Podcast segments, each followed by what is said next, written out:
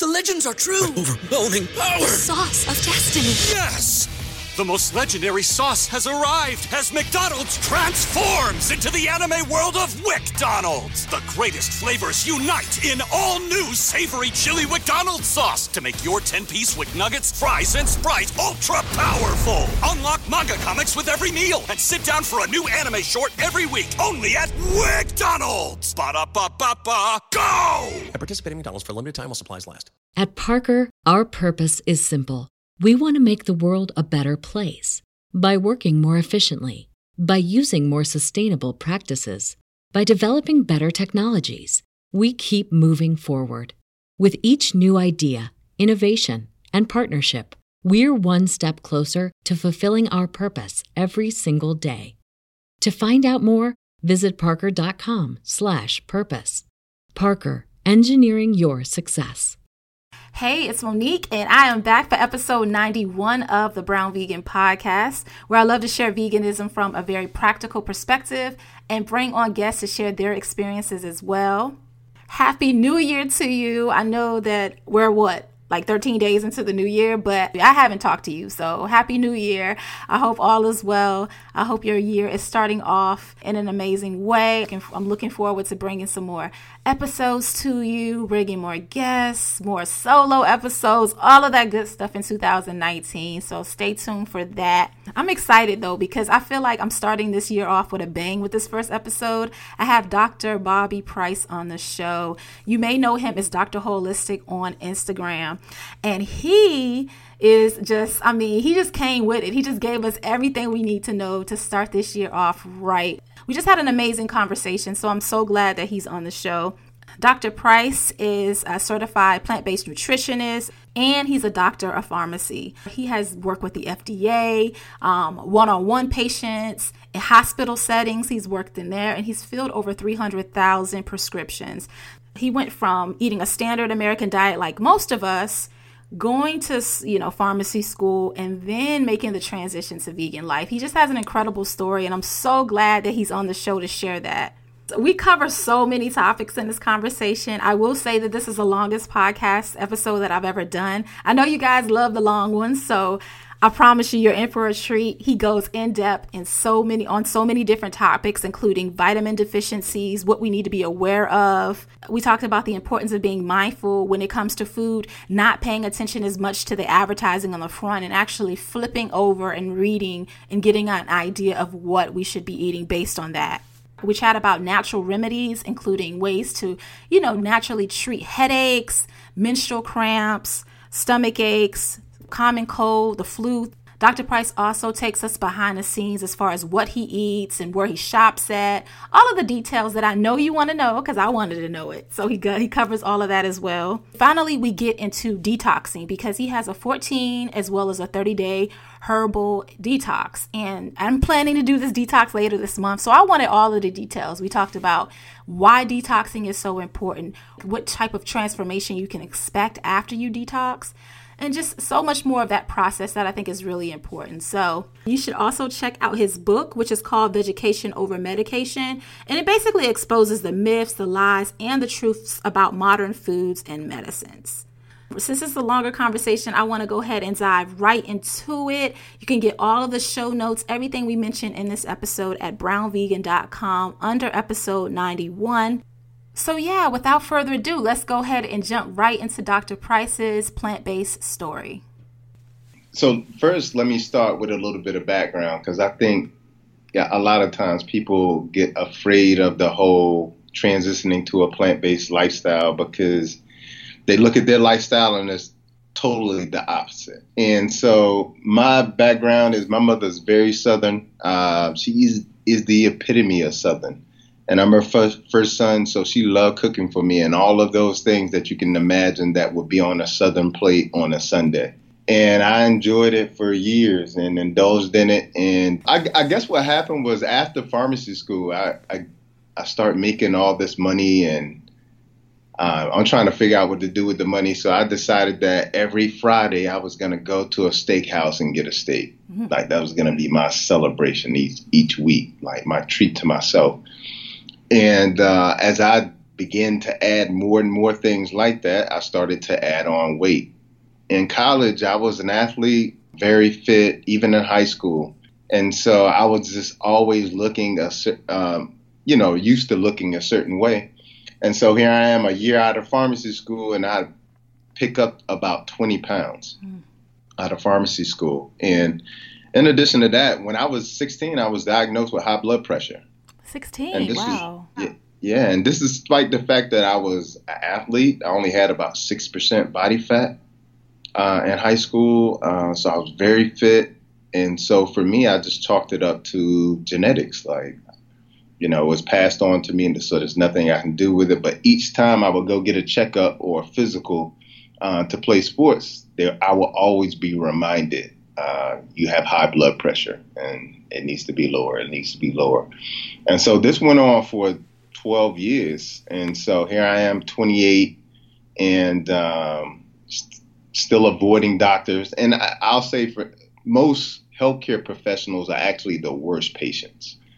And I was no exception to that rule. So each time I went into the doctor, he wanted to write me a prescription. I would take it, but never fill it. Mm.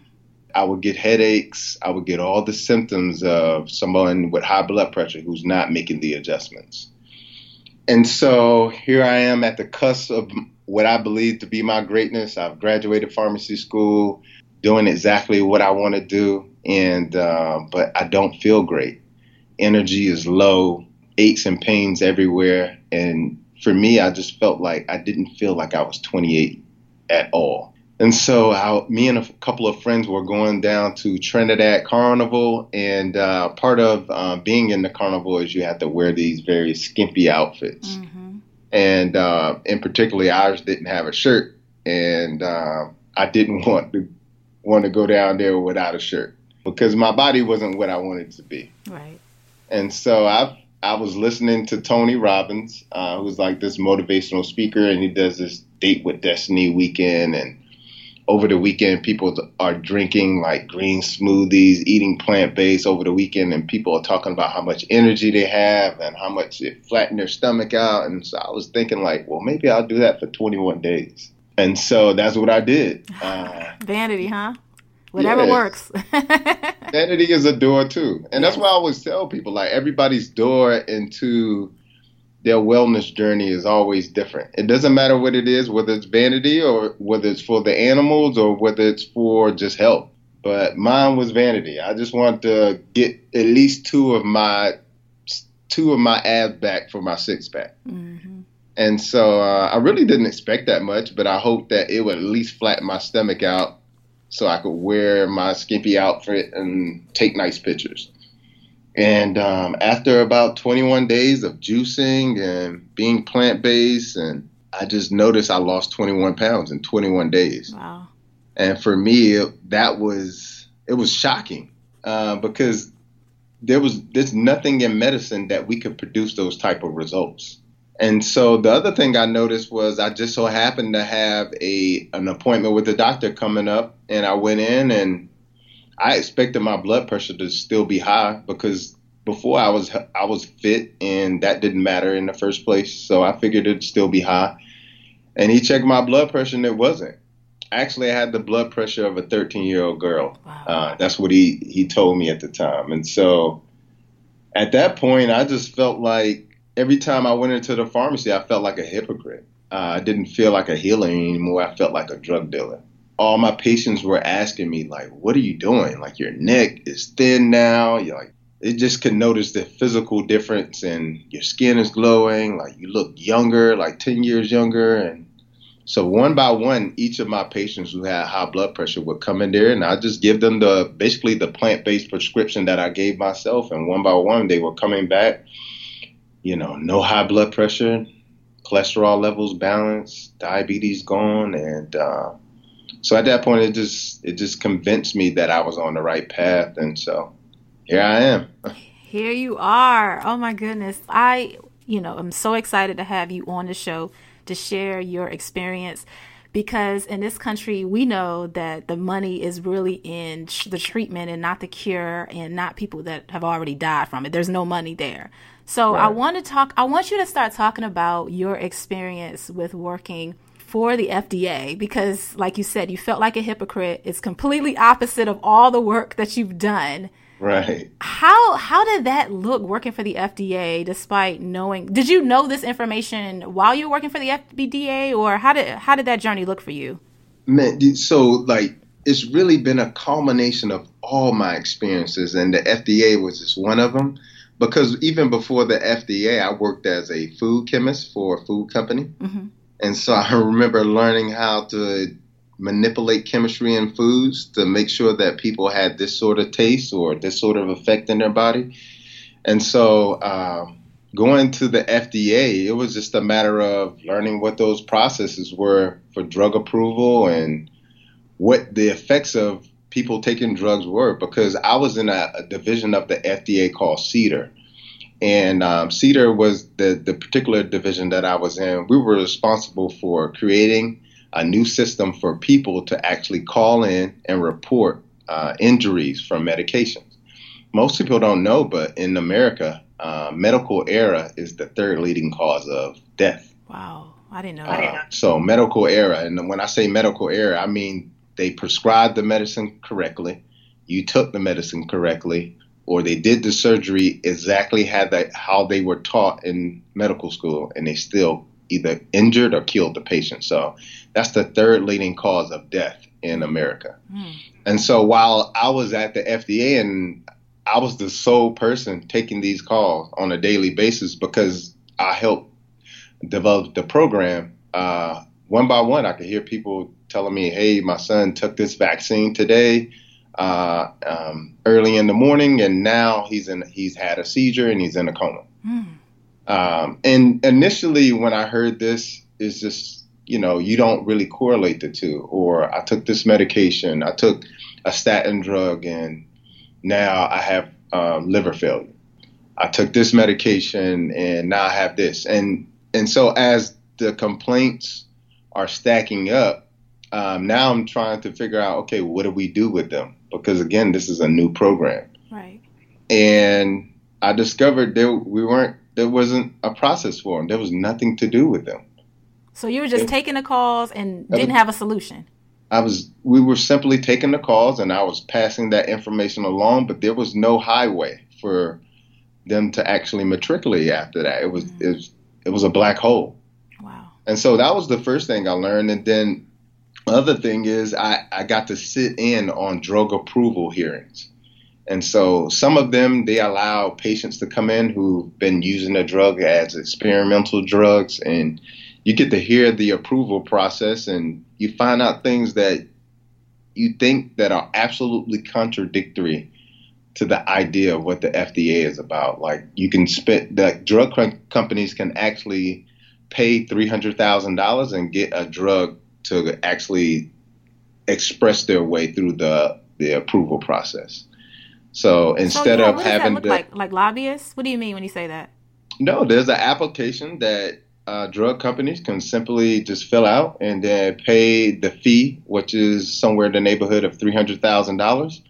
And then there's it's basically an express application. So instead of the application process taking ten years, it can take three years.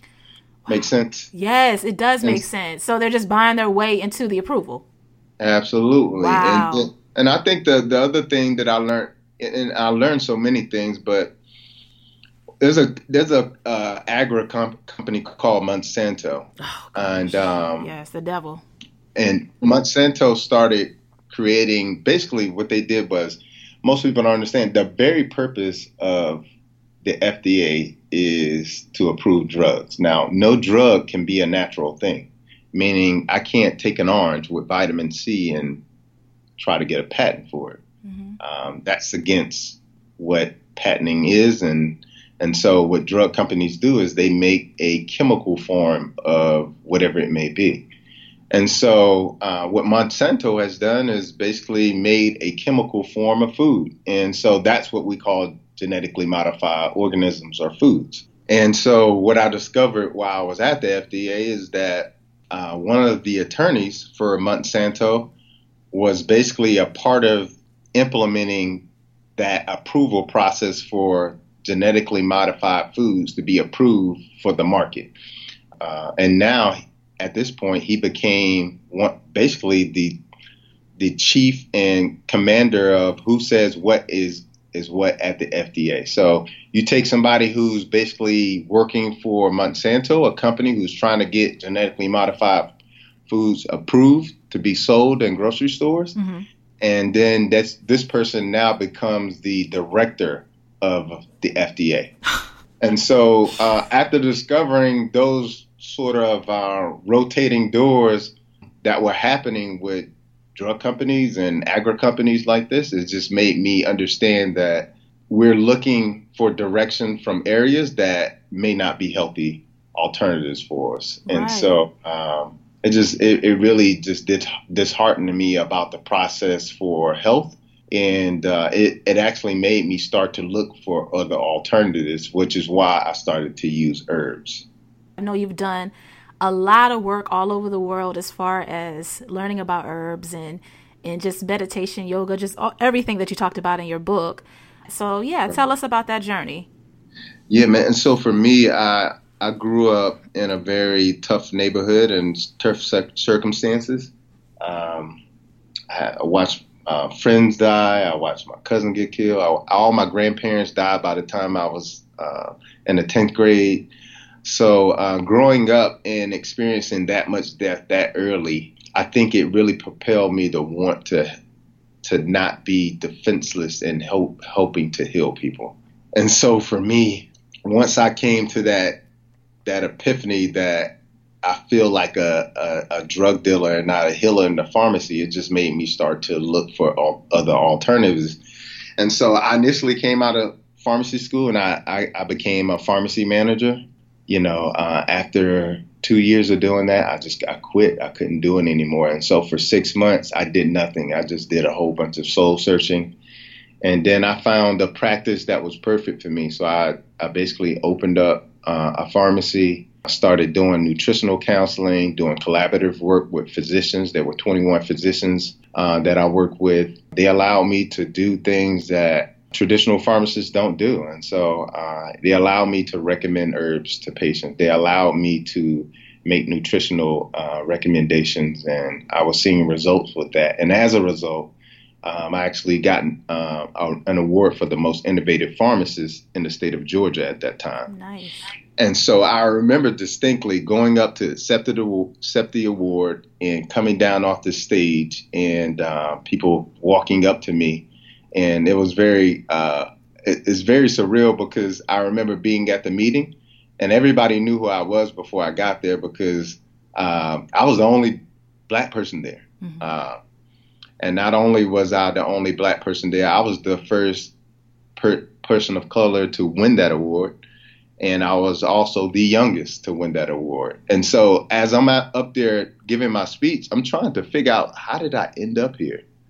Uh, because the greatness that they're telling me that I did actually has nothing to do with pharmaceuticals. And so uh, as, yeah. I'm, as, as I'm talking to people, I have this one guy, he comes up to me and he goes, um, well, I'm one of the people who primarily nominated you and I love what you're doing. And you know, I own a couple of pharmacies. We make our own eye drops. And I was thinking that we could work together. And if I could get the eye drops inside of your pharmacy, I think we could make a lot of money. So, you know, I kind of asked him a few questions. And he said, well, in a year, you'll probably be a millionaire.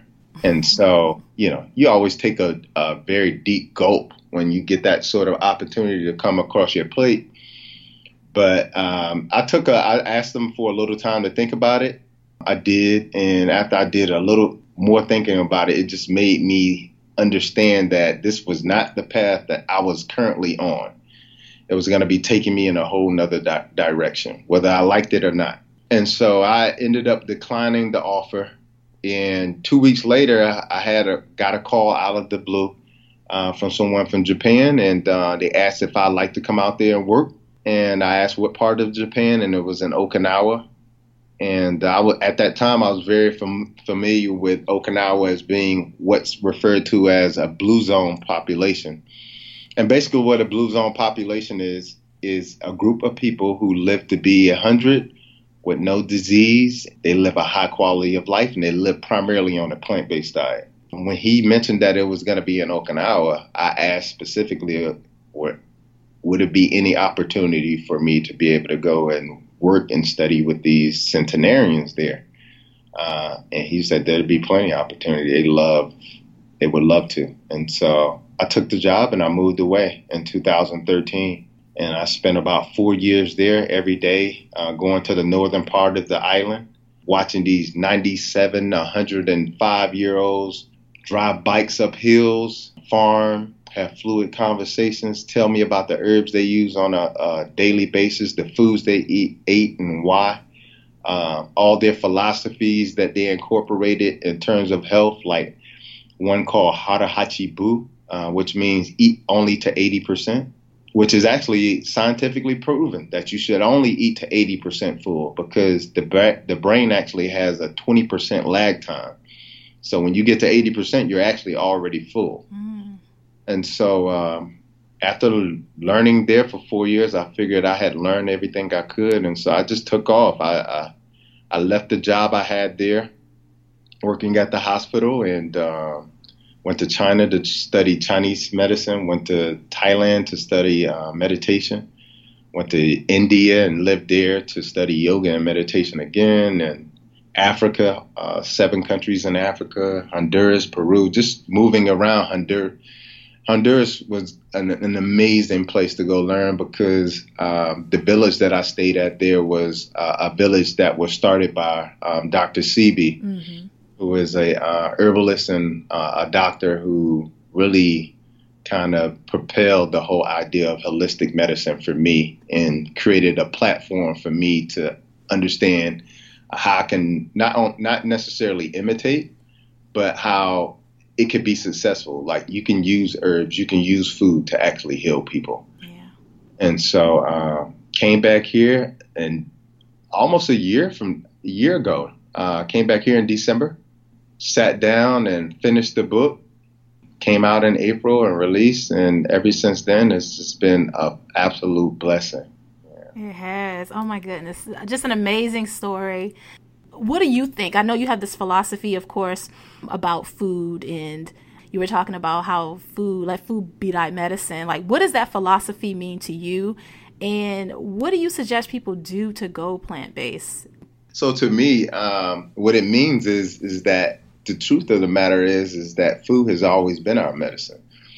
And when you think about it, for two thousand years prior to the pharmaceutical industry coming into fruition, that's all we use. We only use plant-based medicine. We only use herbs. There were no pharmaceuticals that existed then, so we used that to heal ourselves. So food was, has always been our medicine. And it's not an alternative. It's actually a return to the traditional medicine. Mm-hmm. And that's why I named the book Vegetation Over Medication, is because we've been using plant-based medicine for over two thousand years. It's been curing cancer. It's been curing all the diseases that we are plagued with today. And so for some reason, we've gotten to a point where we've thrown it away and um, taken on man-made options as a as a tradition instead of an alternative. And so that's kind of what food uh, as medicine means to me. It means that on a daily basis, I give myself doses of health in the form of fruits, vegetables, nuts, and seeds that bring light and life to my life. And when I say light, what I mean by that is, if you eat a banana uh, or a, a red pepper, um, when it goes into you, it is red, but when it comes out, it's not. It's no longer red anymore. The color is gone. So the light is inside of you at that point. Mm. Um, and it's really important for us to understand that, because um, each time we eat something, which is, to me, beyond, you know, the intimacy we have with uh, a romantic lover, uh, eating is the most intimate thing you, you can do, because it's the thing that go- literally goes inside of you and becomes you. Yeah. And so um, that's truly the medicine, because when you introduce nature to nature, And what I mean by that is, you know, you introduce real foods to your your biology. Your biology accepts it. It knows what it is, and it becomes you. But whenever you eat something that isn't uh, nature, then your body has to not only figure out what it is, but it starts to defend itself against it. Yeah. And so it's just really important for us to understand that it's not a cliche, um, even though it's been used since the ancient times of Egypt. Uh, it's not a cliche. It's actually a, a way of life to use food as medicine, because that's how you not only prevent disease, but that's how you heal and cure disease as well. Yeah. What do you suggest uh, for people as far as making plant-based life, you know, a lifestyle opposed to just doing a detox? We're going to talk about your detox later in the episode, okay. But what do you suggest to make this? Because I feel like I get, uh, I've met people before and they're like, oh, I do a Daniel fast. And then they go back to a standard American diet, or they're like, oh, I'm going to do this ten day detox. And then that's the end of it. What do you suggest as far as making this something that is a way of life, and how to kind of get some of that, uh, kind of going back to what you were saying about your own childhood? Your mom made some amazing food and you're like, oh my God, that's just a part of who we are, right? Food right. is us, especially as Black folks. That is us. So, right. um, because there's so much culture wrapped in that. There's so much love. I mean, like right. the way you describe your mom cooking is, I felt that love, and I feel the same right. way about when my dad cooks for me. So how do we make this a lifestyle in a way that doesn't feel like we're losing out? Because I think that that is a huge barrier for a lot of people, especially people who who have considered it and kind of dabbled in plant-based, but they haven't actually made it a lifestyle. So how do you make it beyond the detox? Right. And I, th- I think what the issue is, is that we have to break down a lot of the mislies and truths about modern food. Uh, a lot of things that we believe about food just aren't, it just isn't true. It's been sold to us and packaged to us in the form of marketing. And the other parts of it have been manipulated with chemistry. There's a great book. It's called The Dorito Effect, and it talks about flavor chemistry and how they use chemistry to manipulate our taste buds and to cause us to want to eat certain types of food. Mm-hmm. And so it's really important to, to understand that we will say that we love food, but if the food doesn't love us back, then what type of relationship is that? Toxic. It's very toxic. Yeah. And so I think that's what people have to understand about food is, like, in order to make something part of your life, then it needs to be nourishing. And I think at any point you have to constantly evaluate and reevaluate, is this nourishing to me? It doesn't matter if it's in the form of music, or it's in the form of food, or if it's in the form of a relationship. You should always be, always be asking yourself, is this nourishing to me? Because then it becomes part of a lifestyle instead of a diet. And I think that's what happens with people, is they make things a diet or a fad. Uh, and I think those those terms are very interchangeable, because neither one of them lasts. A lifestyle is something that you incorporate for the duration of your life, and it's and it's because it's nourishing. And a lot of people aren't looking for nourishment. And that's just the pure truth. Like, most people aren't looking for nourishment. What they're looking for is pleasure. Mm-hmm. And so they're seeking pleasure through their foods. Now, they're getting the pleasure, but what they're not getting is the nourishment and the health out of the food. And so that's why it's so difficult for them to make food a lifestyle. A, because they're choosing toxic foods that curb their appetite and curb their cravings.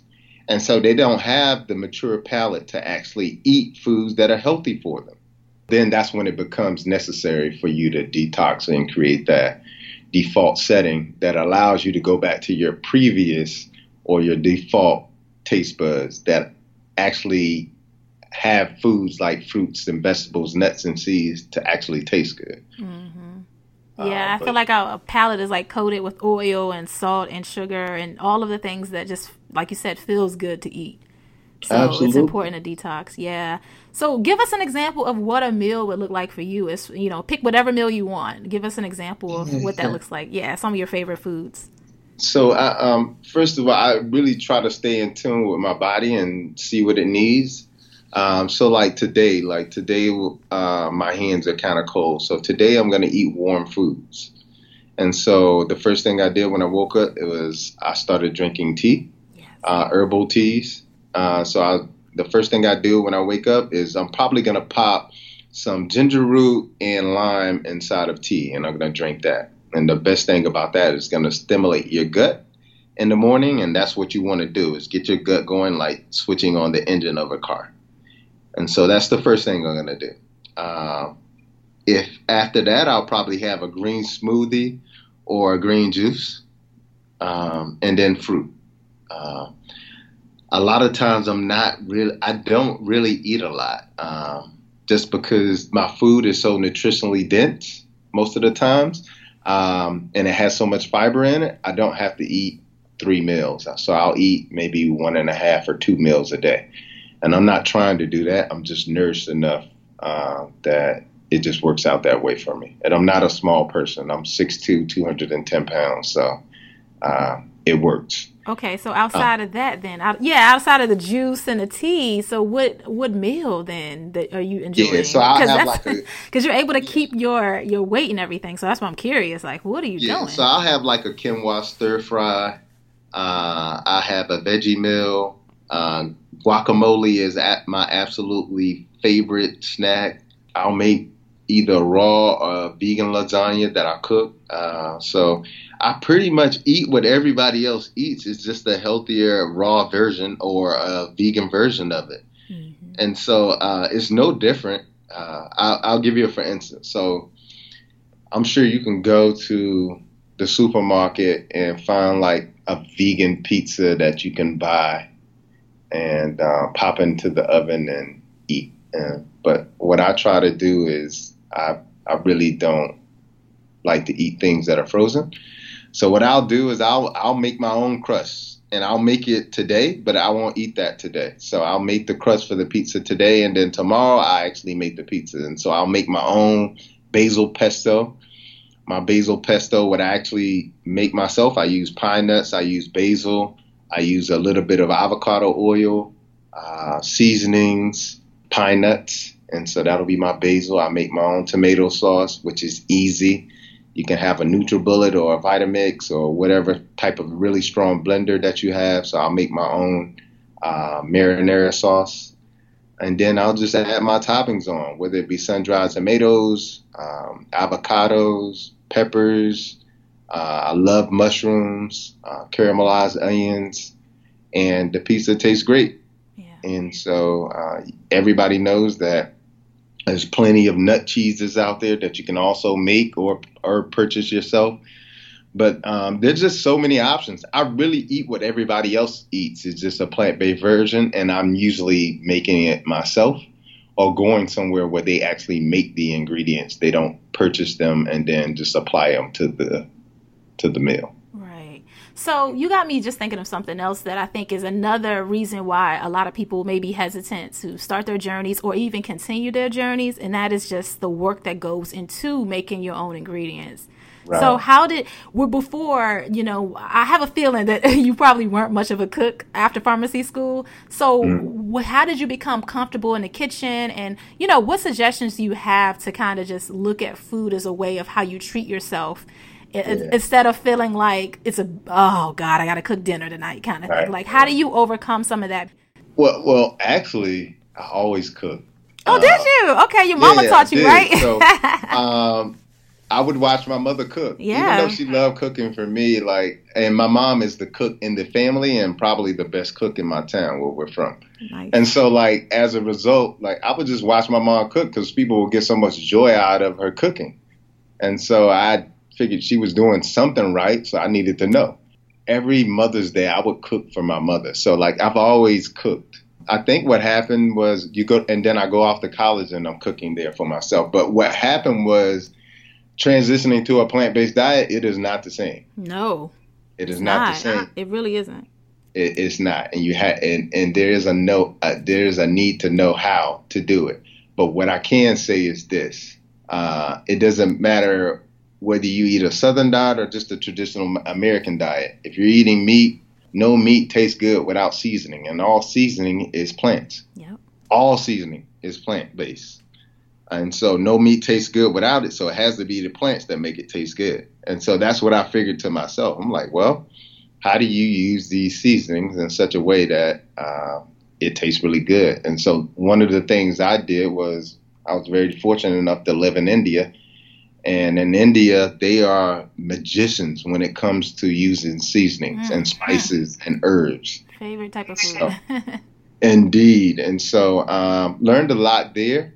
But a lot of it was really like the process, like figuring out what, how I like my food. Uh, a lot of people like really salty food, and I don't. Uh, a lot of people like sugary food. And so uh, you have to figure out how you can do that in such a way uh, that's healthy.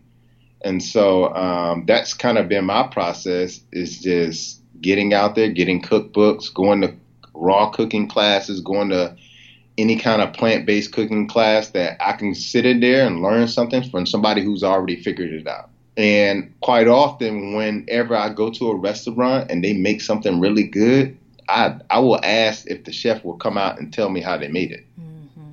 Quite often, the chef loves that. They love to come out and tell you exactly how they made it, and they're excited about it, and I'm excited to hear it.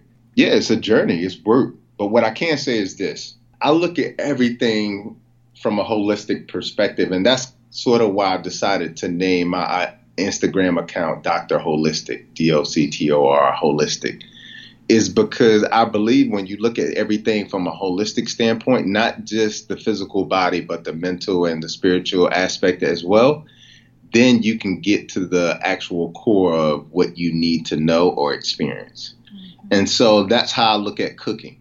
When you cook, your hands, your arms are just an extension of your heart. So just imagine your heart being in the center, and its uh, apparatus or modes of communicating physically with the, the the physical environment are the arms and hands.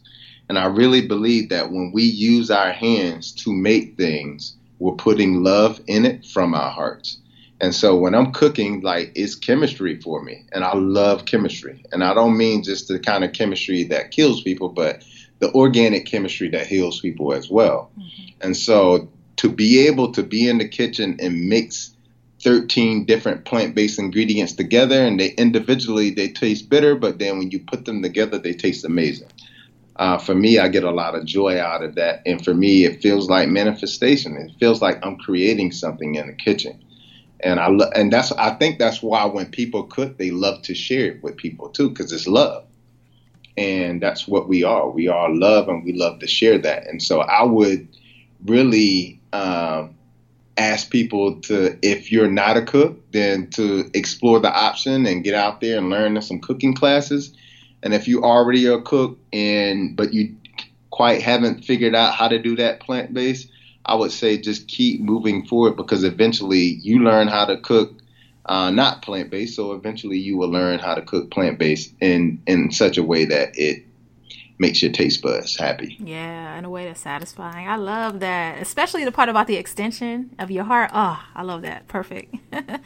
So I know a lot of times people, one of the concerns they have is uh, vitamin deficiencies. They feel like they're not going to get enough when they become vegan. So I want to I want to hit all of those different areas that I feel like are the most common, and I want you to debunk yeah. that for us real quick, Doctor Price. Like, let's talk about vitamin. Let's talk about some of the vitamins, I guess, like uh, vitamin D, vitamin B twelve, uh, protein, and yeah. any and iron, maybe. I think that might be a concern as well for some people. So let's yeah, start sure. with B, um, vitamin D. As people of color, the the sun loves us, but it also doesn't allow us to absorb it the way that other people may be able to, um, which is a good thing for us when it comes to aging. But right. what are some of the concerns as far as, I know that can be a concern for people not getting enough vitamin D when they get their blood work. So what do you suggest that we do if that is a concern? Yeah, that's a really great question for our community too. And I speak about this a lot when I go out and do my speaking engagements. Uh, first of all, that, that's a great point that you made. Uh, we should know as pe- people of color, the reason why we get less vitamin D is because we have this melanin in our skin that, uh, to a certain degree, protects us from the sun. Mm-hmm. And the reason why uh, it does that is because that is a genetic adaptation, meaning thousands of years ago, when all of us were living and working outside on a daily basis, and we spent the majority of our days exposed to the sun, then uh, the rays of the sun were probably too much. And so as an adaptation, and because most people of color live at the equator where the sun is most highly concentrated, we developed this adaptation where we block sun a little bit better than everybody else. Now, uh, the the caveat to that is that the majority of uh, melanated people have moved away from the equator, uh, such as us in the northern hemisphere now in North America. And so as a result, we're getting less sun that we had prepared for when we lived around the equator. And we're also blocking that less sun that we're supposed to be getting, so we get less vitamin D than our counterparts. And so uh, at this point, it's like, okay, so what do we do about that? And the reason why that's so important is because the same way plants can convert uh, sun rays into, uh, you know, uh, basically liquid plant blood, uh, we also convert vitamin uh, sun rays into vitamin D. And vitamin D is actually not a vitamin at all. It's, it is a hormone. Mm. And I made that point to say this. Even though they call it vitamin D, it's actually a hormone. All hormones come from healthy cholesterol. Uh, so you have to eat plant-based cholesterol. And so if you don't have that building block, healthy plant-based cholesterol, you it doesn't matter how much sun you get, you will not form vitamin D. So that's the first and most important thing. Mm. You have to get the sun exposure, and we need more sun exposure than our counterparts. And quite often, uh, we're not exposing our, ourselves to the sun as much as we need to. So start there first. Get sun exposure. And not only to your face, but all parts of your body, whenever you can. The second thing is eat a lot of plant-based healthy fats. And that comes in the form of uh, avocados and uh, other foods like flax seeds and chia seeds. They have healthy, you know, fats in them. So that's the second part. The other thing is deficiencies of vitamin D aren't always connected directly to vitamin D. You can be low in calcium and have a low vitamin D. And it's really important to understand that. Uh, a lot of times people are low in calcium uh, because they are very acidic. Um, just imagine a chemistry set, right? And you have uh, a lot of acid, and you want to take the acid that is so acidic, and when I say acidic, so like on a scale of one to ten, very acidic will be two, mm-hmm. and not acidic will be ten, which will be alkaline at that point. Well, when you eat a lot of acidic foods, it the body will actually use calcium to buffer your pH and raise the pH of your blood, because your pH of your blood has to always be seven point three five, okay? Mm-hmm. But if on a daily basis you are consuming acidic beverages like coffee and soda and things of that nature, on a daily basis, you're eating a lot of sugary and acidic foods, uh, a lot of starches, because uh, that's primarily what Americans eat. fifty percent of the vegetables that Americans eat is in the form of a white potato. And that white potato is quite often French fries. Yeah. Or mashed potatoes, which comes from a powdery substance, doesn't come from an actual potato. And so we're eating a lot of acidic foods, which is causing a lot of our calcium to be used up to increase our pH. If our pH goes down to seven point two two, we die. It's mm-hmm. called metabolic acidosis. Okay, so the body is very important. You got to notice that range. It's less. It's almost less than one. seven point three five to seven point two two two. Like that's the narrow street that you can walk down and still be alive. And, but that's also how amazing our body is. To make those adjustments, yeah. Make those adjustments. And so the bulk of our calcium is where? In our bones. ninety-nine percent of our calcium is in our bones. And so the body is going to be pulling calcium out of the bones. And guess what happens? After it ba- buffers that acidity and brings your pH back up, the calcium is now in your blood and it's trying to figure out what it what, needs to do with it. Yeah, yeah, yeah. You know what happens? That calcium quite often becomes kidney stones and gallstones. Mm. And so like that's the connection between eating a holistic diet and not just going vegan, because when you just go vegan, you still could be very acidic. It's very possible. But that's why it's really imp- important to be primarily plant-based vegan, because then you're actually setting yourself up for prevention and setting yourself up for healing. Okay, so that's in a nutshell vitamin D.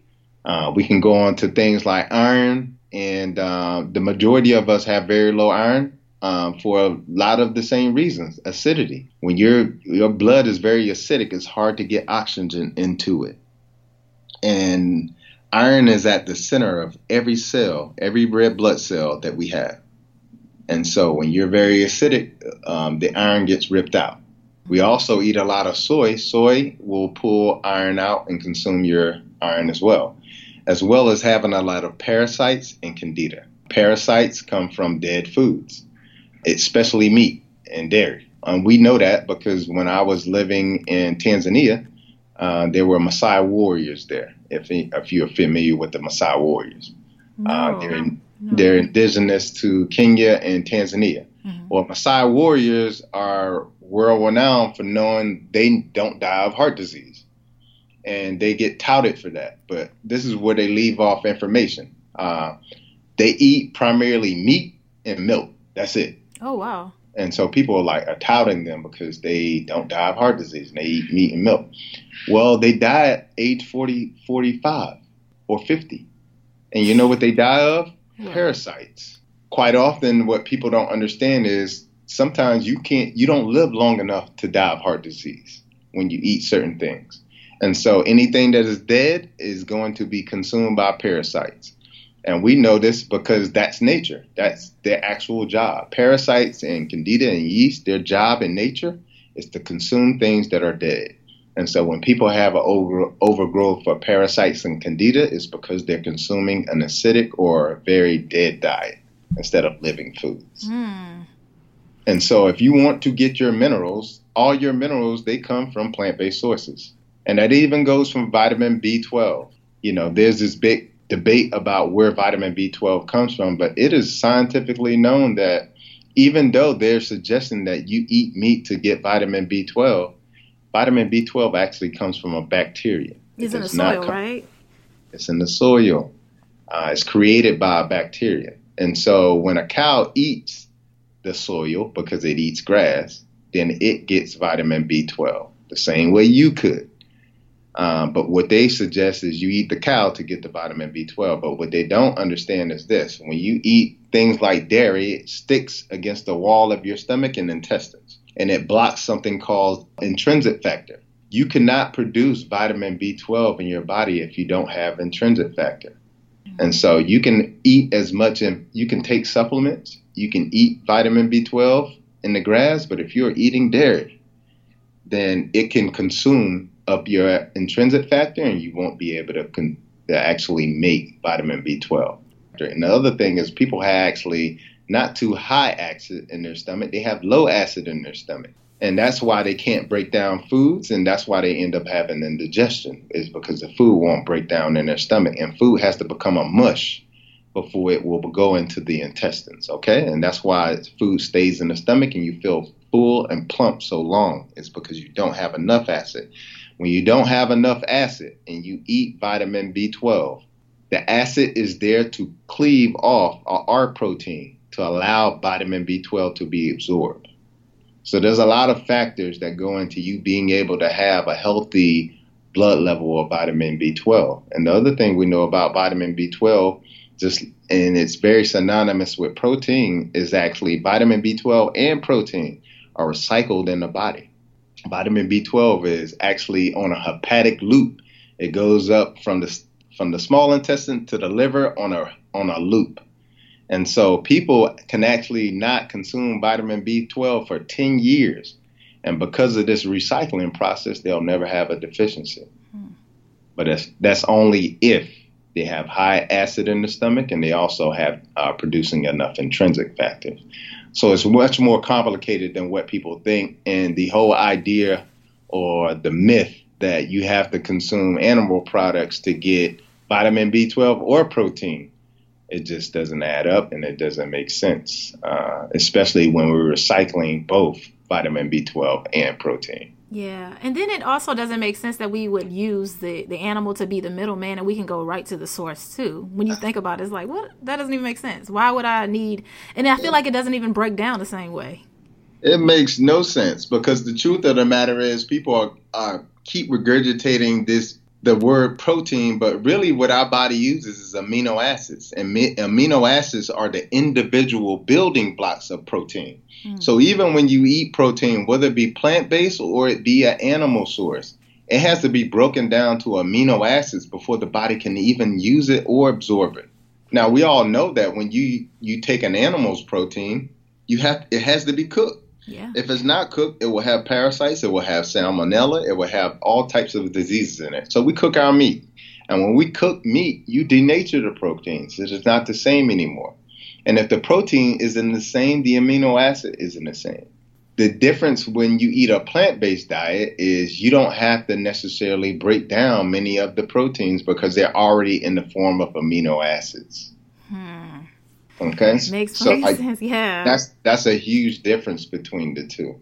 So can you eat protein? Can you eat animal protein and get a little bit of protein from it? Yeah. Yeah, you can. But the thing is, you get the negative side effects of eating dead animal flesh too. You get the antibiotics, you get the hormones, you get the actual aggression that came with killing that animal in the process. And so all those things come with the animal. And you get the whole fact that when anything dies, it goes into rigor mortis.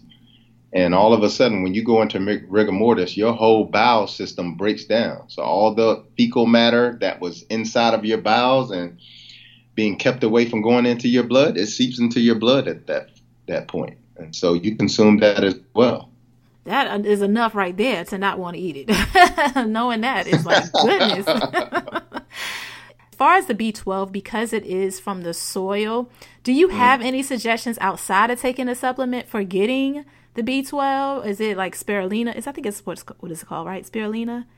Yeah, any? but the, uh, uh-huh. yeah, that and also um, incorporating herbs and um, things like dandelion roots and uh, things that come from the soil. Okay. Um, because the truth of the matter is, like I said before, you need a very small amount of vitamin B twelve. You don't need much at all.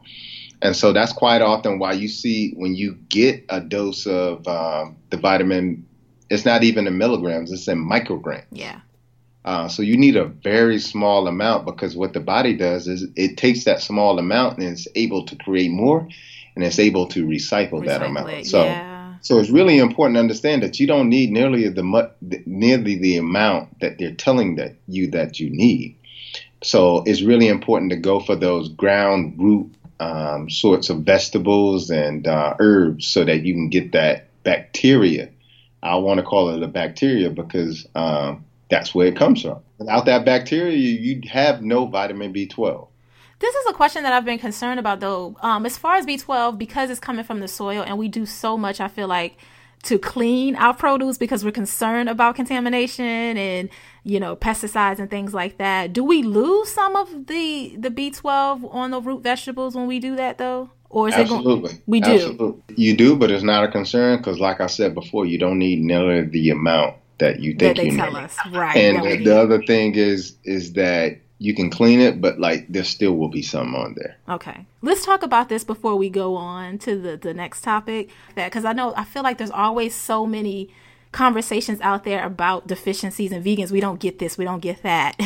Is um, there anything that we should be concerned about not getting? And also please touch on the fact that a lot of people, vegan or not, have deficiencies because people always make it seem like it's just us that are having issues with getting everything we need. So right. Is there anything we should be concerned about? No, I, and the reason why I say that is because, and, and I'm using it as a comparison because quite often what they're doing is they're comparing comparing vegans or plant-based eaters to uh, the standard American diet eaters or omnivores. Mm-hmm. Um, I've worked in a pharmacy. I've filled over three hundred thousand prescriptions in my career. I no longer work in a pharmacy, but what I can tell you in my experience is this. Omnivores or people who don't eat plant-based, they picked up prescriptions for vitamin B twelve and iron and vitamin D just as much as vegans did. Uh, so it is not the fact that we're vegan that we're iron deficient. It is a lack of minerals, and it's also a, the fact that quite quite often a lot of us have a lot of parasites and candida in our body or yeast, and they eat away at our minerals. And it's important to understand that. Because the same way you like iron and you like vitamin D, those parasites and candida, they consume them also. Hmm. So a lot of times you have things in you that are competing for your uh, nutrients or uh, or nutritional values that you need in your in your diet that you don't understand. That's what what is causing the deficiency. I think that's a really key point because it's, it's not often talked about. Yeah, I just feel like it's always just throwing something at us, like, ah, oh, you know, vegans, that's why, you know, have no energy because you don't eat, or you're not getting iron, you're not getting this, you're not getting that. So I yeah, feel like there's a lot of us walking around, vegan or not, who aren't getting what we need. So, yeah. Yeah, and I think the reason why uh, we're not getting what we need, because the majority of vegans aren't actually plant-based. I I'm raising my hand to that, Doctor Price. I feel like I'm not necessarily. I love smoothies and I eat a lot of fresh fruits and vegetables. Not but I judgment at all. I know it's not. I know it's not. But I've I'm been just... there. I know what it feels like, and so this is not a judgment at all. It's mm-hmm. just information. And what I, I I try to tell people is don't get stuck in transition. I think that's what happens. Like you embrace vegan life, and what that means to you is I don't eat meat or dairy. And that's more about what you don't do instead of what you do do. Ooh. Okay. And so like people focus on that. What I, I just, if it's not no meat or dairy, I'm good. They, they look at it from that point. Mm-hmm. And so that is a deficiency approach from the beginning. So it makes sense that you're going to have deficiencies because at that point you can consume anything that looks like a, that they may call a burger, but it's actually pea protein, not pea, not the actual pea. P A, yeah. Yeah, pea protein. And and more importantly, it's a pea protein isolate. Um, so it's really important for people to understand. Or people are drinking, for instance, they're drinking water and they're saying, well, my water is alkaline. But is your water alkaline or is it alkalized? And what I mean by that is I can take chemistry and increase the pH of water. And that chemistry can be man-made chemistry. Or did I take that water from nature and nature made that pH seven point five or eight? Mm. It's a big difference between the two. Or so what eat- brand do you recommend then? Because, yeah, I feel like there's a lot of a lot of uh, marketing that we're seeing on bottles and just packaging overall, and we're not really, you know, flipping the bottle to reading, oh, absolutely. reading absolutely. ingredients there's and things. There's a lot yeah. of trickery that is being uh, allowed. And that's, again, that's why I call the book Vegecation Over Medication. Like understanding that when you look at the label and it says citric acid, that doesn't mean that it con- came from an orange. Mm-mm. A lot of times what they're using for citric acid is a black mold. Oh, wow. So it's really important to understand that. Or when you look and you see natural flavors, that does not mean actual natural flavors. Like it came from a strawberry, even though it... Let's say, for instance, you're eating a, a, a plant-based yogurt and it says natural flavors, and you're eating something and it says blueberry. Doesn't if, but you won't see anything that says actually blueberry on it and the ingredients. Yeah, yeah, I, I see that, that. Yeah, and so that that's why we have so many deficiencies. It's because we really don't understand our food and we don't understand labels. And I think the sort of unique position that I have is that being a chemist, being a pharmacist, but also being a plant-based nutritionist, when I look at the label, I see both. I see the chemistry in it and I see the nutrition in it. So I know if the, the, the nutrition is already deficient and I know what the chemistry is.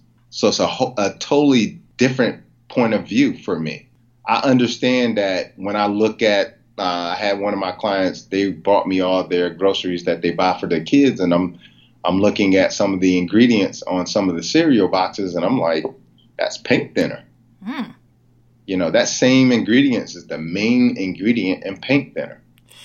And so I had to go out to the garage and actually grab paint thinner to show her, like, it's the same thing. And, was, and for her, it's like, there's no way that could be the same thing. Right. It's the same.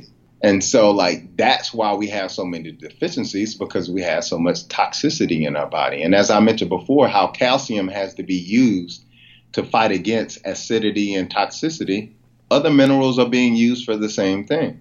And so that's why a lot of people have deficiencies. Uh, it, it has nothing to do with um, the fact that we're vegan, that we have deficiencies. It's when we do things like that and we eat soy, which is known to... Uh, grab a lot of your iron and other minerals and take it with it. Uh, it's really important to understand that. And most and ninety percent of all soy is genetically modified, as is corn. Why? Because because we're feeding it to the livestock. So that's why. We feed, we feed it more to the livestock, and then whatever they ate, we eat. Yep. And the majority of a lot of the plant-based foods are actually made of soy and corn. And they don't always say organic. And especially when you eat out, they don't always say organic. I know that you are in Atlanta and you guys have like an amazing vegan scene out there. Where do you typically do your grocery shopping, or how does that look for you? How often are you going? How often are you cooking? I kind of want to know a little bit more behind the scenes on that, because I think that sometimes, I know for myself, I feel a little, with a family, I feel a little limited because they are not interested in necessarily eating as whole as I would like to eat, because right. they want some of the things that everyone else is eating. And I get that. And so right. I feel like a lot of times I don't necessarily grow the way I want to in my journey as I want to, because yeah. I'm trying to make sure that they'll actually eat dinner when I make it. So right. can you tell us a little bit about your process as far as cooking and all of, and shopping and all that good stuff? Right. And so I shop at a combination of places because Um, there's over eighty thousand edible plants, and uh, I'm an explorer. I mean, not in just one sense. I mean, I've been very fortunate enough to travel the world and see seventy-six countries, and wow. I try to do the same thing with food. I just, I, I picked up, I, I go to the farmer's market, and when I go there, I'm usually in places, the, the farmer's market here in Atlanta is packed, and and when I go in there, it's usually elbow to elbow. But a lot of places that I'm grabbing food from, a lot of the times, nobody's there. I'm getting soursop. I'm getting longan. I'm getting rambutan. I'm getting I'm getting uh, papaya. I'm getting fruits that aren't on the typical uh, shopping list. And the reason why I'm getting them is because a lot of times I'm trying to make sure that I eat seasonal. And so if something is in season, I... That those are the things that I'm going for, because those are the things that aren't going to be genetically modified. Those are going to be the things that are grown naturally during that time. And what I mean by that is um, tomatoes are a summer plant. Um, strawberries are a winter plant, uh, a winter fruit. And so um, when it's summer, I'm not eating strawberries. Wait, that's the opposite of what I know. I feel like tomatoes, uh, yeah, well, no, not tomatoes, but as far as strawberries, I feel like that is more of a summer, because I used well, to always it, pick strawberries as a kid. What I'm talking about is when it's typically grown. If I were to plant it out in nature, would it grow by itself? Ah, gotcha, gotcha, gotcha. That is the difference. Yeah, because yeah. you can grow something by putting pesticides on it. Uh, and the the reason why you have to do that is because if you're growing something against nature, meaning like nature says that this is supposed to grow in the summer, then nature will say, well, it's not supposed to be here, so it will actually collapse on it. All sorts of bugs, insects, uh, bacteria will start to eat away at the plant. And that's why they have to eat, use insecticides and pesticides on a lot of things. But things that grow naturally, nature leaves it be. And so that's what I try to do. I try to eat seasonally and I try to eat locally. So I'm going to the farmer's market uh, once or twice a week. And when I go there, uh, I'm getting my hemp powder, hemp seed powder for my protein. I'm getting my my fruits, my assortment of fruits. And a lot of them are exotic, because a lot of the exotic fruits like jackfruit and rambutan and dragon Dragon fruit, they have things in them that are not only nourishing, but they are preventative and healing. And so I'm getting a plethora of fruit in that way. I'm also getting my vegetables, uh, again, seasonal and local. Uh, so, and I'm rotating my greens. So I'm not getting spin- organic spinach every time I go there. I may switch it up and get arugula, mm-hmm. you know, or, or dandelion leaves. Or um, so that's what I do at the farmer's market. I'll go to the actual health food store to get, you know, some treats. Uh, and my treats are things in the form of like plant-based, like jackfruit. Let's see, some, I want to get jackfruit, but they don't have it at that market. So I'll go to like a store and grab that. And then I'll get my water from there as well. Uh, my water comes in a five-gallon glass jug. I like to drink out of a glass. But yeah, and just I, and before I go there, and I'm always shopping according to meals. I think if you go there and you just shop like it's a shopping spree, then you're just getting a whole bunch of random items. But I know what meals I'm shopping for mm. before I go there. So if I'm making spaghetti that week, I'm getting my ingredients for spaghetti. So I may get the all the vegetables from the farmer's market, and then I may get my uh, chickpea noodles from the health food store. I'm always going there with the mindset of what meals am I preparing for, uh, what snacks do I want to make, if it's guacamole, if it's salsa, if it's hummus, whatever it may be. Uh, I make my own salad dressing, so I'm making sure I'm always getting tahini. And I love coconut aminos. So, uh, yeah, just, it just depends on what I'm going to I plan on eating that week. But I mix it in. We're going to a couple of restaurants that are very responsible. Like here in Atlanta, Tassili's is a nice place. Uh, loving it, loving it live. Uh, there's so many places that you can go here and get a great plant-based meal. So whenever I don't want to cook, then, you know, I, I'm social. When I go out, I invite a friend out and we go grab food. Yeah. Sometimes I think, well, I know this all the time, that, you know, people don't do this because they're afraid that they're going to lose lose some of the social, they're going to lose some of the fun. And uh, I think that's how it's supposed to be, just making this work for you instead of feeling like you're being yeah. worked by it. Absolutely. And I think I'm the fun friend now, because when I went plant-based vegan in two thousand eleven, I didn't know anybody who was actually vegetarian. And there were only maybe two or three restaurants you can go to here. And so there wasn't a lot of options, and I felt ostracized because nobody was willing to take a chance on a, on one of those two or three restaurants. Whereas now it's become such a trendy thing to be plant-based and to eat something plant-based that a lot of my friends are calling me and asking me, hey, whenever you go out to eat, invite me. I like to try something. So it's, the, the conversation is very different now. Yeah. And so I embrace that. It gives me an opportunity to to introduce my friends to something healthy and show them that, you know, food, healthy food can be also tasty. Mm-hmm.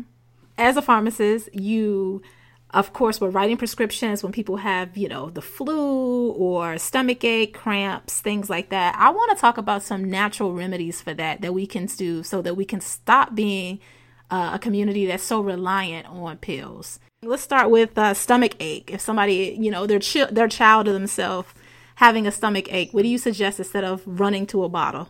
Yeah, and I always tell people this, like, you know, genetics, genetic loads the gun, but it's always our dietary choices and lifestyle that pulls the trigger.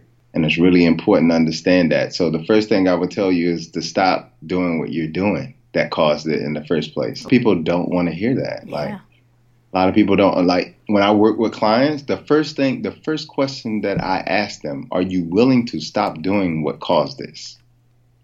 Because if you're not willing to do what, stop doing what caused that in the first place, then what is the point?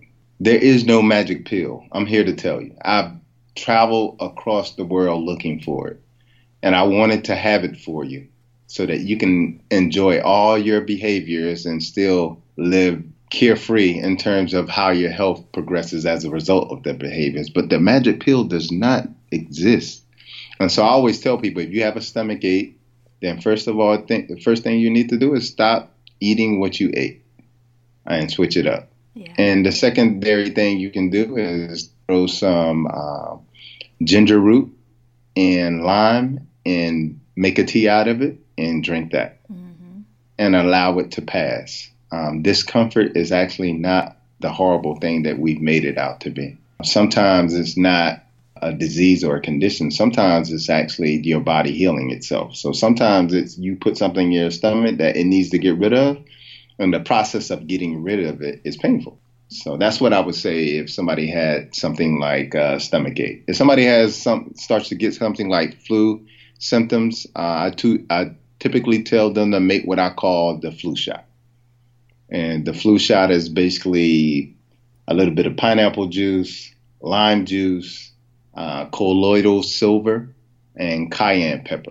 Uh, you take a shot of that, and you do that three times a day. You say that again?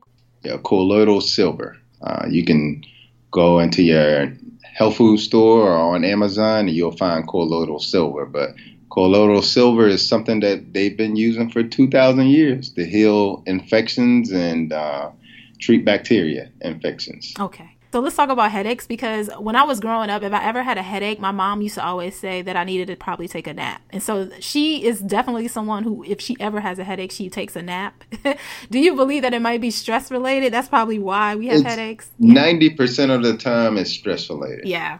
And whether that be in the form of emotional stress or physical stress, because sometimes people get headaches as a result of too much physical activity. Mm-hmm. Uh, and or the way they're sitting at work, uh, crouched over, and because, you know, crouching over and bending your spine in a certain way and will cause your shoulders to tense up, which causes the back um, muscles of your neck and the back of your head to tense up, which will cause a headache. Uh, some people scowl too much.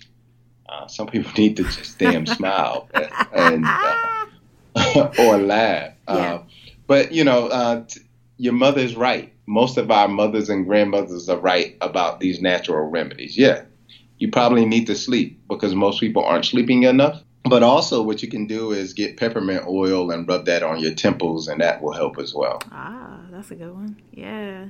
So what about, I guess the final one I want to talk about, I'm just trying to cover like the most common ones, but uh, cramps, um, especially for women. Um, Ooh, for, that's what do you recommend? Yeah. That's a good one. So what I can say is, and this is not going to be juicy for you guys. First of all, let me explain what a cycle is for. A cycle is for, most importantly, for reproduction. Uh, it's the process that cleanses the womb to make it fertile enough for uh, the implantation of the egg, and so that the sperm can show up and it'll be a nice house to live in. But whenever you have too much toxicity, your your P M S symptoms will be uh, unbearable. And so that's what I tell people. If you want to uh, level out your P M S symptoms, then you need to decrease the amount of toxicity you're bringing into your body. Mm-hmm. The body is designed in such a way that, unfortunately, that area, especially for women of color, is uh, a very attractive for a lot of, you know, toxicity, especially in the form of estrogen, because a lot of the toxicity that women of color are getting is in the form of hygiene products. So a lot of the estrogens and hygiene, hygiene products are called xenoestrogens. And those are basically toxic est- estrogens that come into the body. So that's overstimulating your, uh, you know, your your menstrual cycle. But there's also uh, things in makeup.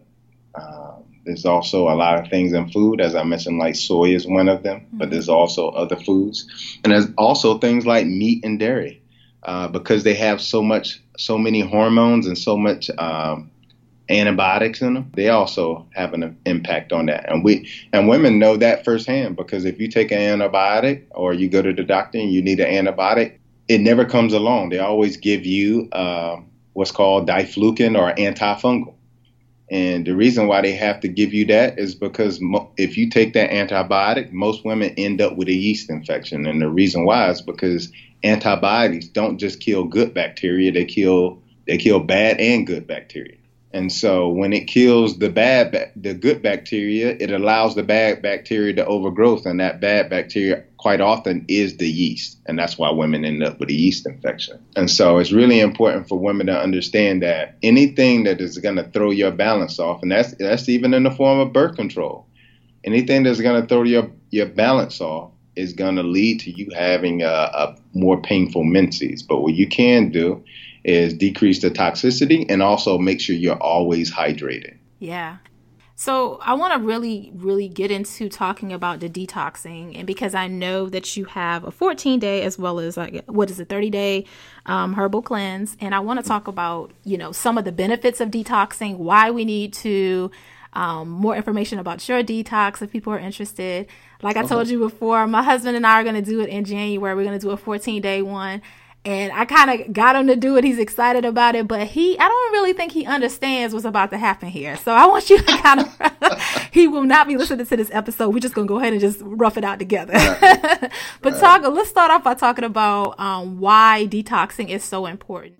Yeah, well, detoxing is so important because we live in a toxic world now. Um, the air is toxic now. You know, in nineteen, in nineteen thirty-eight, the oxygen percentage in the air was around about twenty-two percent. Today it's in the teens.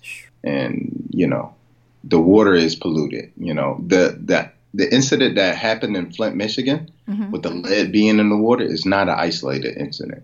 Um, so there's so many things in the water, and we don't just drink that, we bathe in it. Um, and your skin has pores, so you're drinking water, uh, you're drinking uh, tap water, whether you drink it through your mouth or you're drinking it through your skin.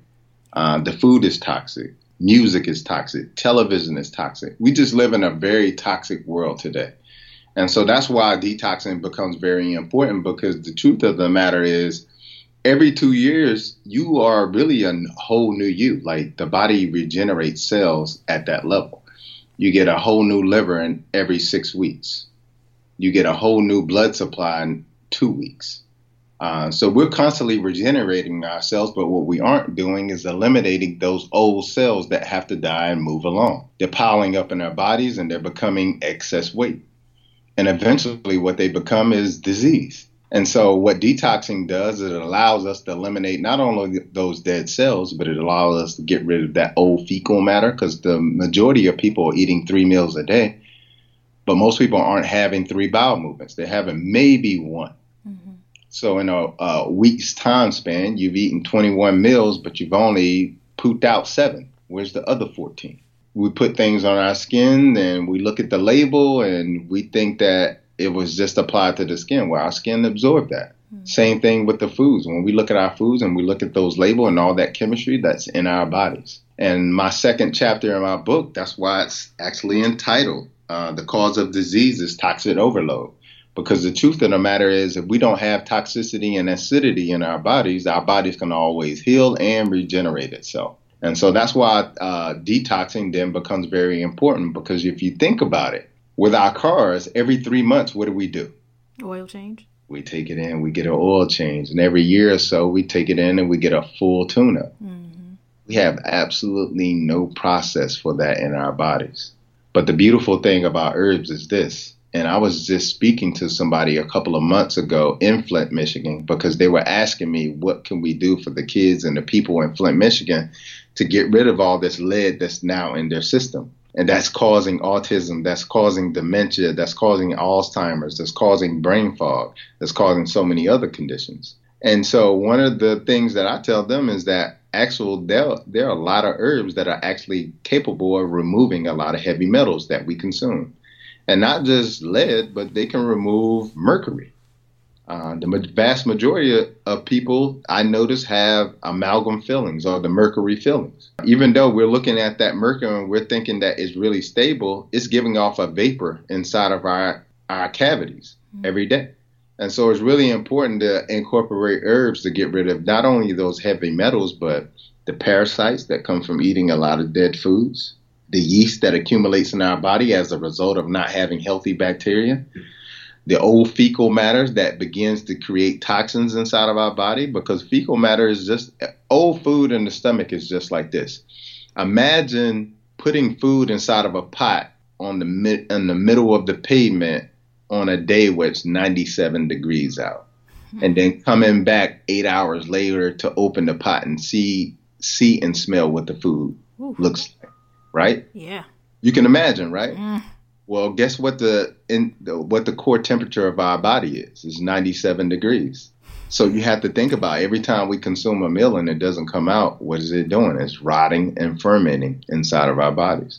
And eventually that rotting and fermenting is going to produce toxins, and that's eventually going to end up in our blood. Yeah. And so that's why it's so important to co- incorporate detoxes in the form of herbal detoxes to get rid of these things, because herbs actually are in alignment with our biology.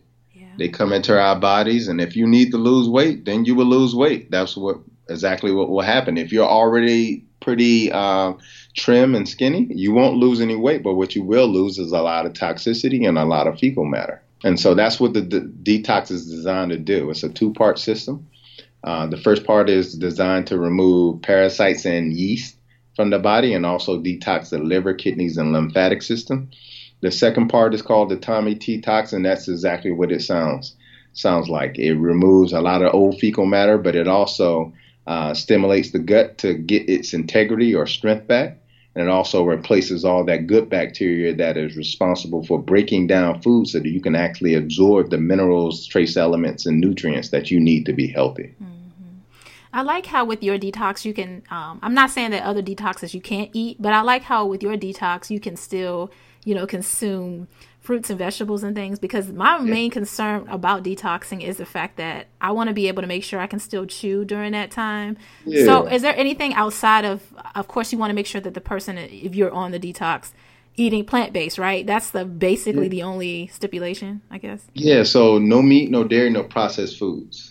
For people who are already plant-based, it sounds pretty easy because they already don't eat any meat or dairy. Right. Uh, the processed foods becomes the complicated part because yeah. then you start to discover how much t- how much processed food you are eating. True. So I always imply, uh, you know, implore people to, you know, get out there and do some exploring plant-based wise. It's over eighty thousand foods. Yeah. Let's talk about the bitter taste, because um, I love when we did our pre-interview, I love how you told me that you purposely made sure that this was, we had to j- consume, we actually had to drink your um, infusions opposed to take them in a fil- uh, uh, pill form. So talk about yeah. why you made that decision, because I think this is so key. Yeah. And, and see, the thing is being, uh, uh, you know, coming from the pharmaceutical industry, Uh, capsules are just so convenient because all you got to do is pop it and it's gone. And um, I think what people don't realize is that nature has its processes for a reason. We have several taste buds. We don't have just sugar, salt, and fat. Bitter is also there, and we know it's there because when you taste it, you taste it. Mm-hmm. So it has a purpose. And so what people don't understand about bitter, uh, bitter is actually a special, special taste bud because as soon as you consume anything that is bitter, and the majority of things that are bitter in nature are actually very alkaline and healing. Uh, as soon as that hits your taste buds or your tongue, it stimulates your liver to detox, it stimulates your kidney to detox, and your lymphatic system to move. And your lymphatic system is essentially your sewage system in your body. All the sewage and the toxicity goes into your lymphatic system, and it, it is dumped out into your lymph nodes, which are quite often in, in in the folds of your body, and then is actually sweated out. And that's quite often why when people get things like uh, breast cancer, for instance, your lymph nodes can become full and swollen and uh, painful. It's because you have a lot of uh, toxicity inside of those lymph nodes. That can be in the form of infection, or that can be in the form of cancer. And a lot of times what doctors would do is do a biopsy on a lymph node and find cancer there and say, oh my God, you got cancer. No, that's where cancer should be. It's the dumping system. Mm. And so uh, that's the beauty of taking something that is bitter, because it stimulates that lymphatic system to eliminate these sorts of things out of the body. And so that bitterness is actually there for a reason. And that's why I don't put it in pill form, because you're able to skip that bitterness that doesn't actually stimulate your liver and your kidney and lymphatic system to start to detoxify. And so it's actually a critical part to the healing process and the detoxification process. So that that's why I don't remove it. And that's why I have the detox in the form of loose leaf uh, herbs and leaves. Yeah. So we would have to consume, I think you said, uh, two thirty-two ounce uh, mason jar bottle, well, jars a day yeah. for the for, for at least fourteen days. For at least fourteen days. And so that's thirty-two ounces of the Parasite Candida Cleanse, and that thirty-two ounces of the Tommy Detox. And so people quite often say, like, oh my God, that's a lot of liquid. Well, you should be consuming at minimum two and a half liters a day, because we lose two and a half liters in the form of sweat, fecal matter, and um, urinating on a daily basis and breathing. Mm-hmm. Uh, so at minimum, your body needs two point five liters. Uh, and whenever you don't drink those two point five liters, and when I say two point five liters, I mean two point five liters of natural water. When you don't drink it, you create a deficit every day. You're creating up more and more of a deficit. And so that's the importance of drinking the sixty-four ounces, and it dilutes um, the uh, herbs as well, so it can go in, go into the digestive system a little bit better. And so it allows the toxicity to come out so that you don't have um, any um, negative experiences in terms of as the toxins that come out, you don't have as much nausea, you don't have as much of a headache. Yeah, I was going to say, because um, I know that I read, I think, on, I, was, I don't know if it was in your book or your website, that you were saying that this is something that you can do while you are working, because I know sometimes Absolutely. Some people are concerned that, you know, they're not going to be able to make it to the bathroom on time. So yeah. I love I love that you that it's something that we can do and still maintain our, you know, day-to-day life. It doesn't really affect that. So that's great to know. Yeah, because it's more it's more of an urge than an urgency, meaning like you're not going to be in the middle of traffic and have to be concerned about pooing on yourself. Mm-hmm. Uh, it's more of, oh, my God, I have to go again. So for the most part, most people should be going three to four times a day because they eat three to four times a day. Yeah. And with the detox, you're actually just going to be going three to four times a day. Like you're supposed to, like you said. Like you're supposed right. to. So, okay, before we, I want to definitely tell people where they can do the detox, where they can purchase that and your book, follow you on social media, all of that good stuff. Mm-hmm. But before we do that, I want to know, is there any, like, I guess, last minute uh, closing tips or any advice you want to give us before? I mean, this has been incredible. I'm so, so thankful that you came on to the show. So is there any, I mean, you really don't have to give us anything final, but if you do, because you've covered so much, but is there anything that you do want to give us as far as, you know, some encouragement, a tip, anything before you tell us I, where I, we can purchase? I think what I would, I would give is that quite often, one of the biggest barriers or you know, barriers that people give for not going plant-based is they're like, well, I have to die of something, right? Mm-hmm. And what I tell people is, is that, of course, you have to die of something, but nobody wants to die of diabetes. Nobody wants to die of a heart attack uh, in the middle of making love to somebody. Nobody wants to die of cancer. Nobody wants to die of sarcoidosis. Like, nobody wants to die like that. But also, nobody wants to live like that either. And the unfortunate thing is by choosing a certain diet, like you not only have to live with the food, but you have to live with what the food is doing to you while you're still currently living. And right now, uh, unfortunately, the pharmaceutical industry and the healthcare industry is making a bundle off of people making that decision to eat what they want, to eat foods that are not conducive to their health, but are conducive to their taste bud because it makes them happy. Uh, so a lot of people are eating emotionally. And what I want, would encourage people to do is um, understand that a lot of the, the, the taste that they're in love with uh, is not because you're in love with it. It's because you've been manipulated through food chemistry to be in love with it. So I would, I would ask people to embrace or at least be open to embracing a plant-based lifestyle. And I say lifestyle because uh, embrace a plant-based diet, then you do it for thirty days and you go back to doing what you were doing. But embracing a plant-based lifestyle and then seeing what that does for you and how that makes you feel to allow you to make a, a really informed decision about what you want to do with your life and how you want to feel in your life. Because unfortunately, I think people are just okay with being good, but there's great too. Mm. And that's what um, a plant-based diet has done for me, because we can turn our focuses away from the people we speak to. We can turn our focuses away from the television, but we can't turn our focus away from the thing that our focus comes through, and that's our body. And case in point, if I stomped on your toe, it wouldn't matter if a, a truck was about to plow you down, then you the only thing you would be concerned about is your toe. Mm-hmm. You know, and I, I tell people that if you can put this body in supreme shape, which a plant-based diet does, then you can actually experience life at a whole nother level that you never experienced it. Mm-hmm. Amazing. Yes. And tell us where we can buy the herbal, your detox, and also your book, where we can follow you on social media. Yeah. Yeah. So on social media, you can follow me at Doctor Holistic at Instagram. Um, that's D O C T O R H O L I S T I C. My website is D R Bobby Price dot com, D R B O B B Y P R I C E dot com. And I'm also on uh, Facebook as Doctor Bobby Price. And uh, you can purchase the book, the detox, uh, uh, yeah. by going to the website. I recommend like getting a partner like I'm doing, because that will Absolutely. Make it some accountability. Absolutely. Couples do the best. And that doesn't it doesn't matter if it's platonic or romantic. they because they have that accountability to each other. Absolutely.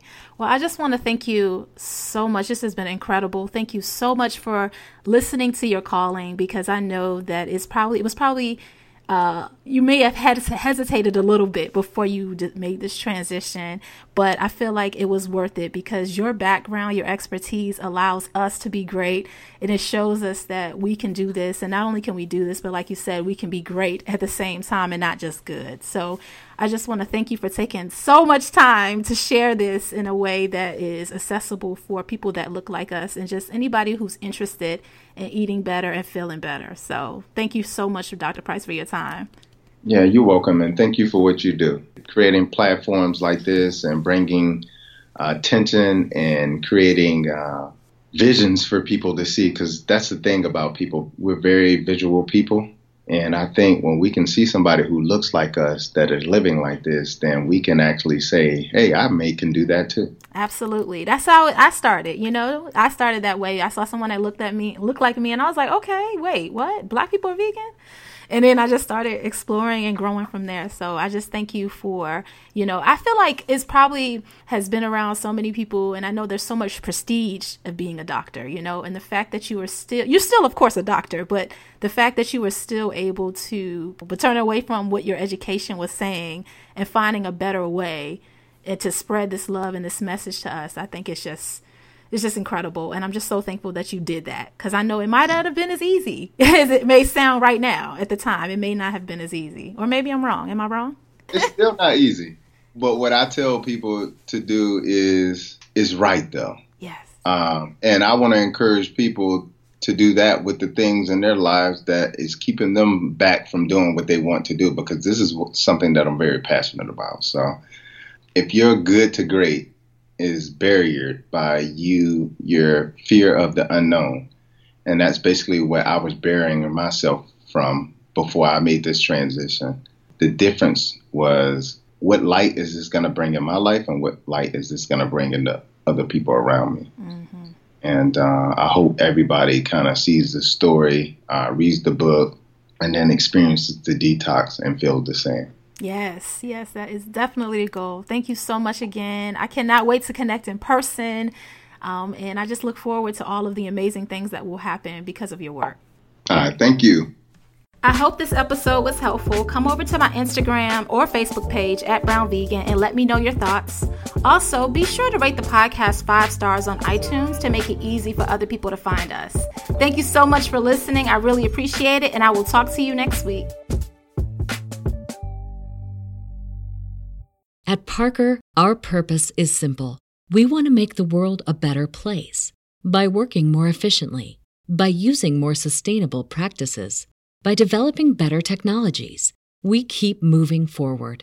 With each new idea, innovation, and partnership, we're one step closer to fulfilling our purpose every single day. To find out more, visit parker dot com slash purpose. Parker, engineering your success.